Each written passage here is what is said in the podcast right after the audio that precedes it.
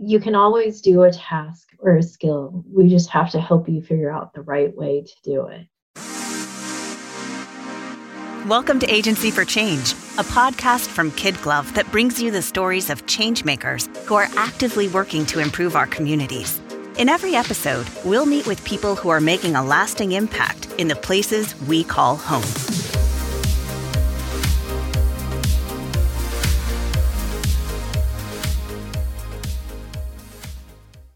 More than 15,000 people in Omaha, Nebraska currently live with significant vision loss. Today, we're going to speak with someone who is part of an organization that's working to make sure these individuals have the resources they need to live happy, independent, fulfilling lives. Hello, this is Kelly Peterson, Vice President, Nonprofit Creative Director at Kid Glove. Welcome to another episode of Agency for Change. Today on the podcast, we're joined by Paulette Monty, Executive Director of Outlook Enrichment, an organization whose mission is to empower people living with vision loss with the skills and tools to achieve their goals. Paulette, I'm eager to talk with you today and learn more about the great impact you're making on the world. Well, thank you for having me. I appreciate the opportunity. My pleasure. To kick us off, Paulette, for our listeners who aren't familiar with Outlook Enrichment, could you tell us what it is and how you help people? Sure. Outlook Enrichment is a private nonprofit rehabilitation agency for the blind and visually impaired that serves the state of Nebraska.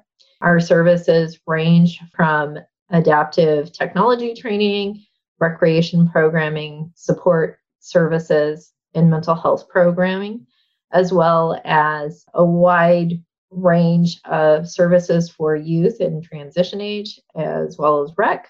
So we do provide a lot of, of diversity in the services we do. It sure does sound like it. I'm looking forward to learning more about the organization, but first I want to hear about you. What drew you to your career in social work, and how did you land at Outlook Enrichment? My eye condition, I am a person with vision loss myself, so I am legally blind, and it is actually genetic in my family. So, on my dad's side, he and several of his brothers are all legally blind, and my mom lost when my grandmother was pregnant. She succumbed to an illness that caused a genetic mutation in my mom, which was passed down to myself and my sister. So both of my parents are visually impaired, and one of my sisters is also visually impaired. So that kind of started us out. I've always had positive role modeling from my family. Um, my father was an occupational therapist, and my mother was a teacher of the blind. So I was kind of doomed to, to kind of land in this role. my actual degree is in social work, but I have my bachelor's is in social work with a specialization in disability law. Well, I certainly wouldn't say doomed as a word,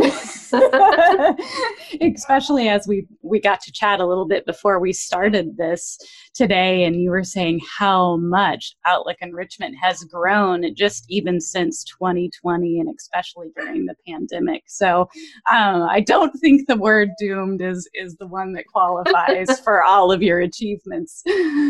So Outlook is now the third agency for the blind that I have worked for. Um, previously, I was the director of the Center for Deafblind Persons in Milwaukee, and so I have a specialization, also certification in deafblindness, also.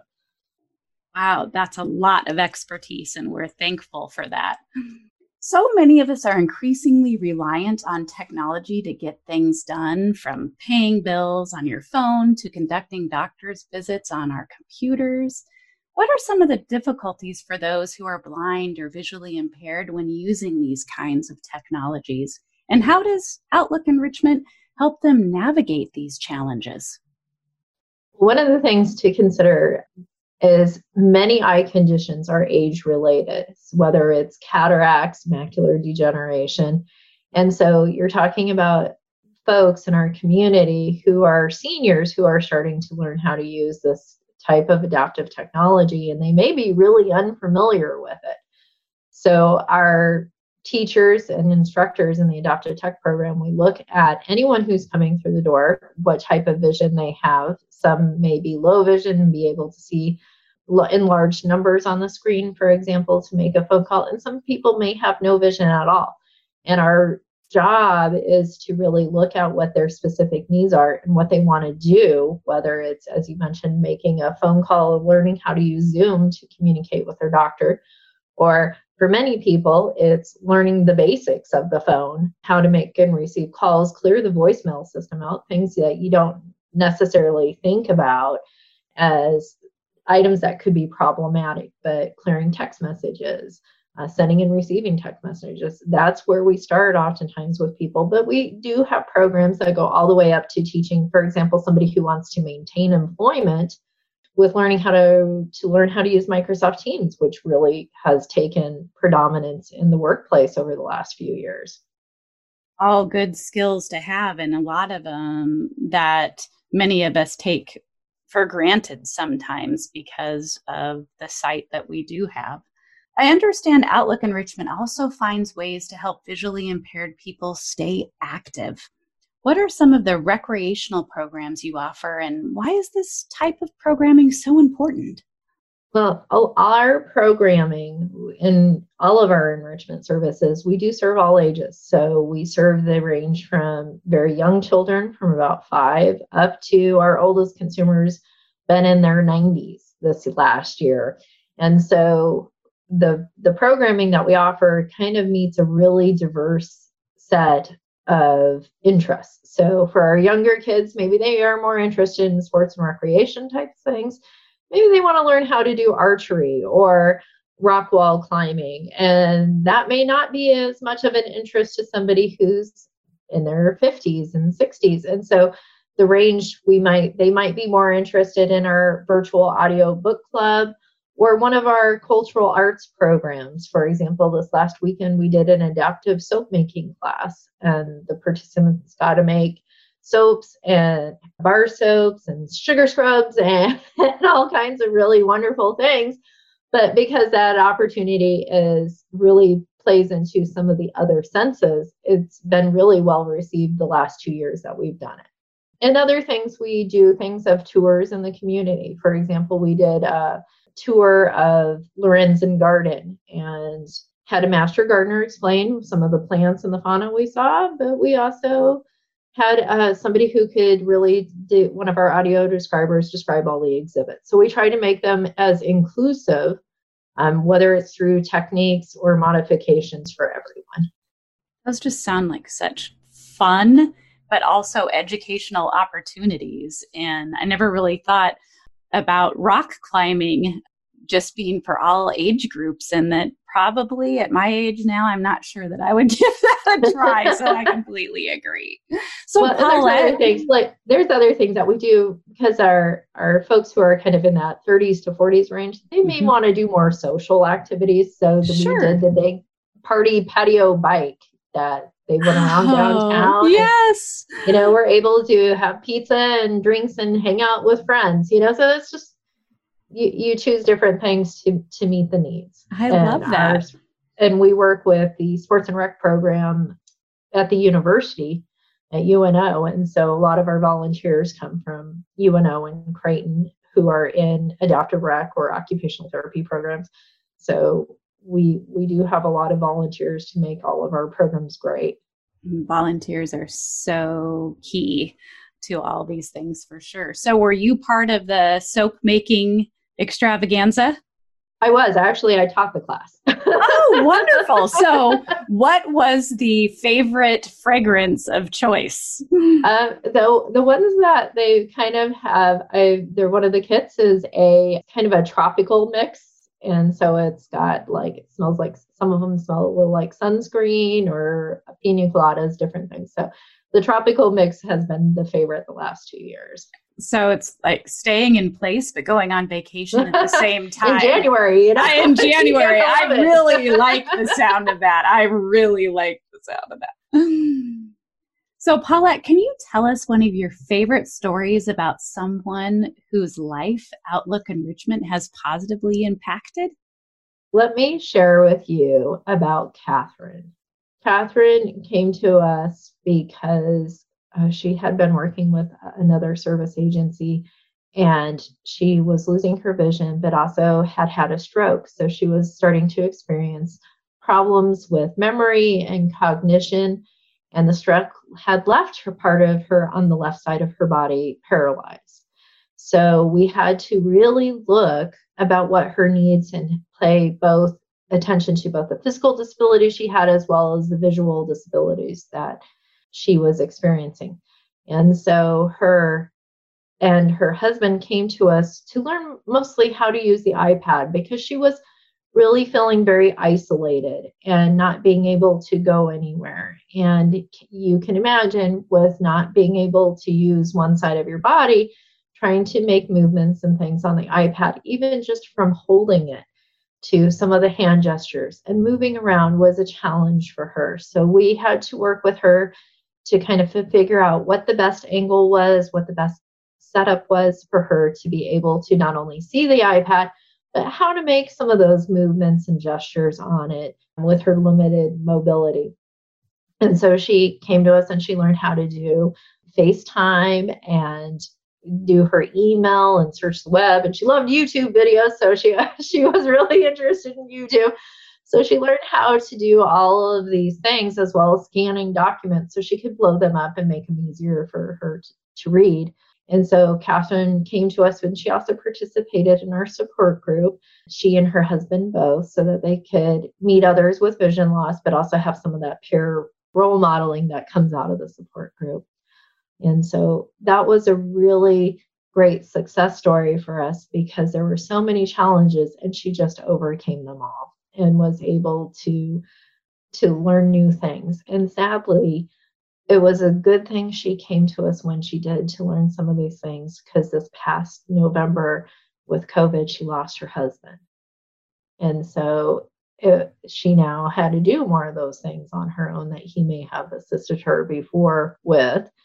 And so being able to access some of the services and things through the iPad, it allowed her to maintain more independence.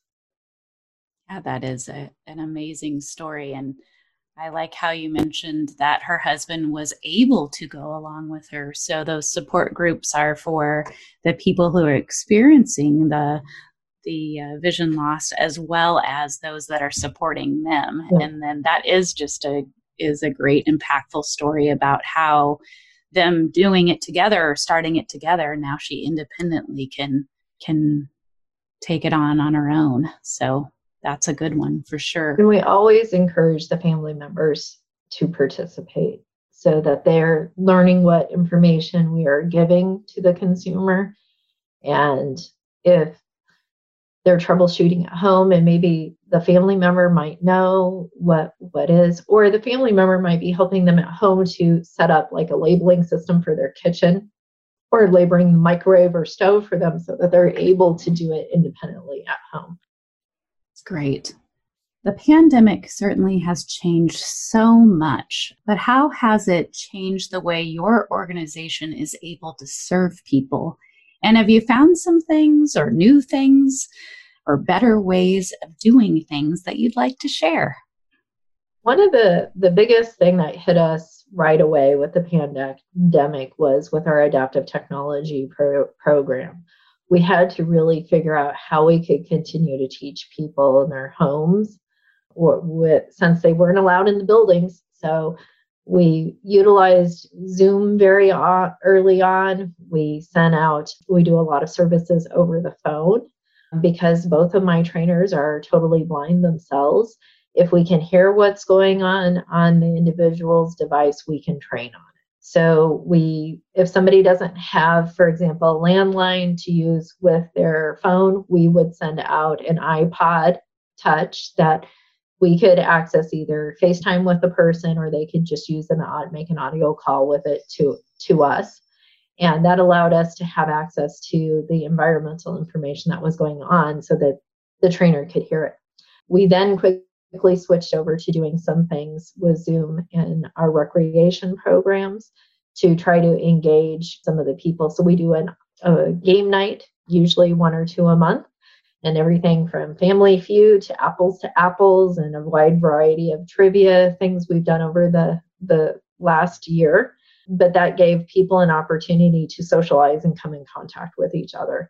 And for this population, when somebody's losing their vision, there's a lot of isolation and depression that often happens with it. So we started in August of 2020 our support group program, which now has continued, and many of our members have been in the program for over a year since its start.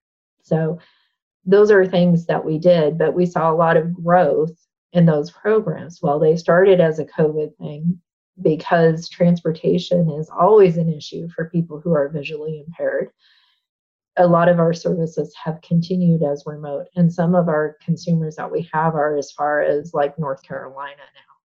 So it's expanded who and how we can do services. One of the things that came out of it is now we are doing independent living skills training that was remote from safe cooking techniques to wardrobe and home management kinds of things. So, right now we're doing a series called Passport Around the World. And every month it's a different ethnic recipe. So we'll be in one of our staff's kitchens and have it set up so we can talk about different recipes and how we do different tasks as a visually impaired person and some of the adaptive techniques we recommend to go along with it. I just love hearing all that and how innovative you have all been and adapting during the pandemic, but just embracing it for its pros and overcoming its cons. Uh, those just sound like great opportunities for people to to engage for sure and to expand to an audience that haven't been able to reach or to overcome the transportation issue is is just really phenomenal. But and it's really nice for folks who are still working. You know, instead of trying to get transportation from work to enrichment and then transportation home, they can get transportation to and from home and then just log on after work. So it's it's been really nice. To, a real time saver for yeah. people too, because oftentimes when you are dependent on transportation, the time frame of it is is mm-hmm. different than you just walking from one room to another for sure. So probably are able to engage in a lot more things just because you don't have to get a ride to them. so, Outlook Enrichment has a full calendar of events. Just looking through the website, I saw book clubs and poetry slams and taekwondo classes, and you've mentioned so many more just in our time together today. But there's one specific event coming up in June that I want to talk about. It's the Tee It Up for Foresight. What should our listeners know about this particular event?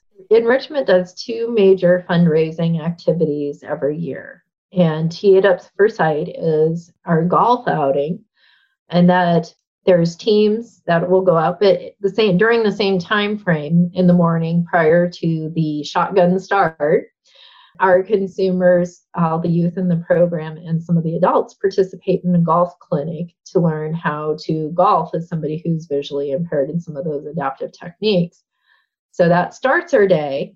And then the fundraising piece of that is we are actively seeking teams. The Save the Date event uh, notice just went out about the Tee It Up for Sight. And so teams can sign up uh, and participate. We're still looking for sponsors too.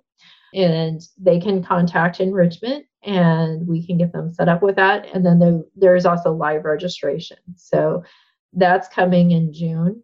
And in September, we also do our, this year, we're doing our Vision Beyond Sight. And that's going to be at the SumTur Amphitheater. And we will be showcasing all of these great recreation programs I talked about, where somebody can come and, and learn and use our simulation goggles or a sleep shade to learn how to do some of those events and experience it as somebody who might have vision loss. So those those are summer events coming up, so people can keep an eye out for those. As a marketer that I am, I always love event names, and those are both two really good ones.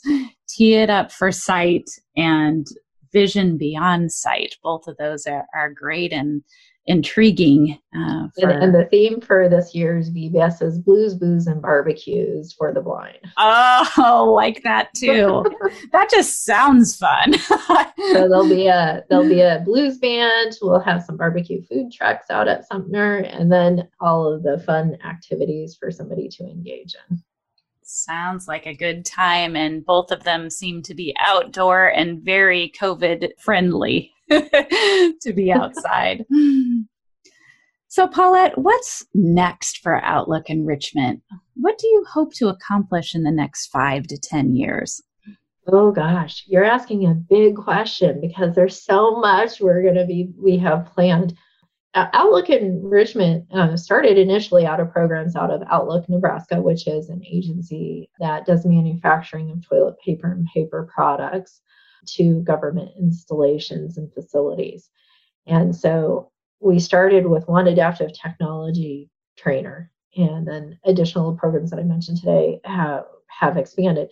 But our major goal in the next few years, we own our Outlook family owns the building we are in, the old Crown Court Conceal building on 42nd and F. And we, this last year, acquired more of the space in the Crown Court Conceal building. And enrichment will be expanding into that space. Right now, we are doing in some in home services because we don't have facilities on site.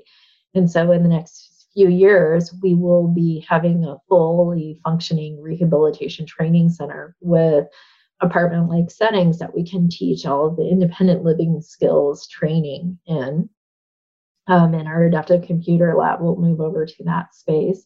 Um, we'll also hoping to have some of our own recreation space so we don't have to take that off site all the time to different venues in the community. So, so we will be looking at growing and doing a capital campaign in the next few years so that we can really create our own space that's unique to the population we're serving and the needs of the enrichment program wow, that isn't any small undertaking and it's so exciting. I'm just getting excited about listening to it.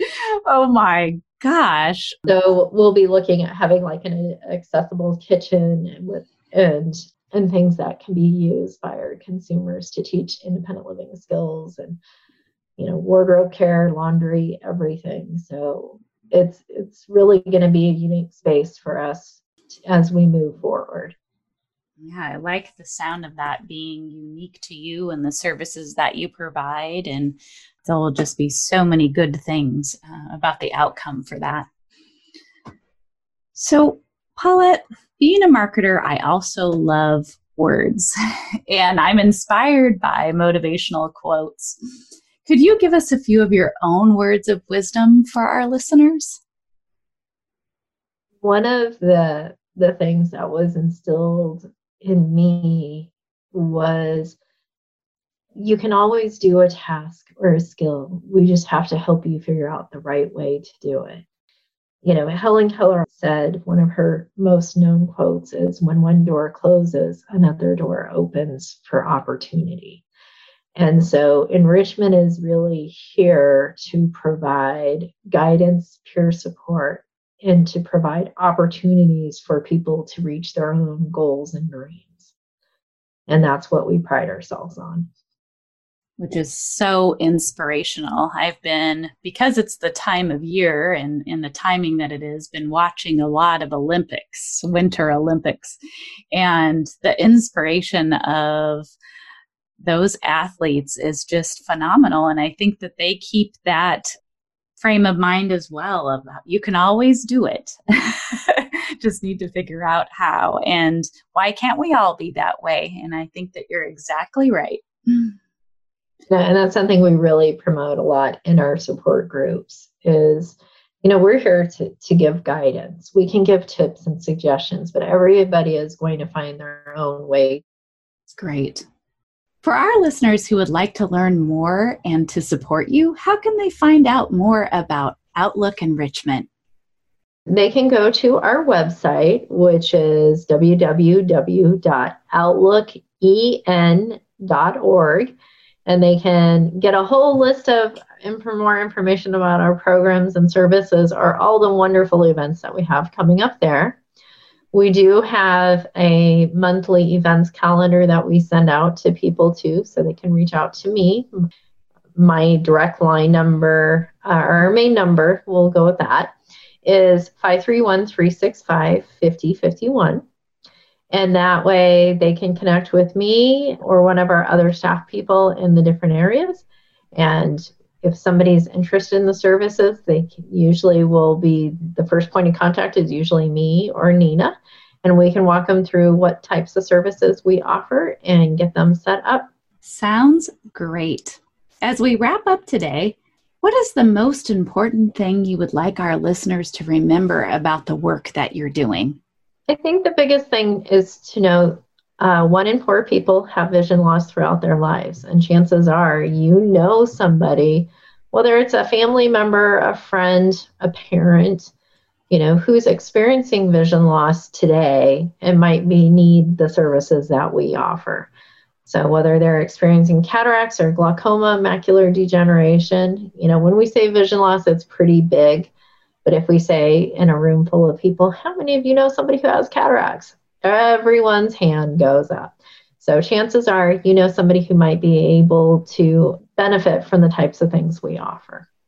And you may know someone, or in the future, it, you might be experiencing it yourself. And it's always great to know that resources exist to help you or to help someone you love for sure.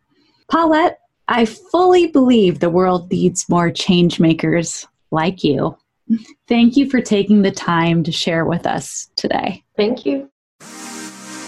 We hope you enjoyed today's Agency for Change podcast. To hear all our interviews with those who are making a positive change in our communities, or to nominate a changemaker you'd love to hear from, visit kidglove.com at K-I-D-G-L-O-V.com to get in touch. As always, if you like what you've heard today, be sure to rate, review, subscribe, and share. Thanks for listening, and we'll see you next time.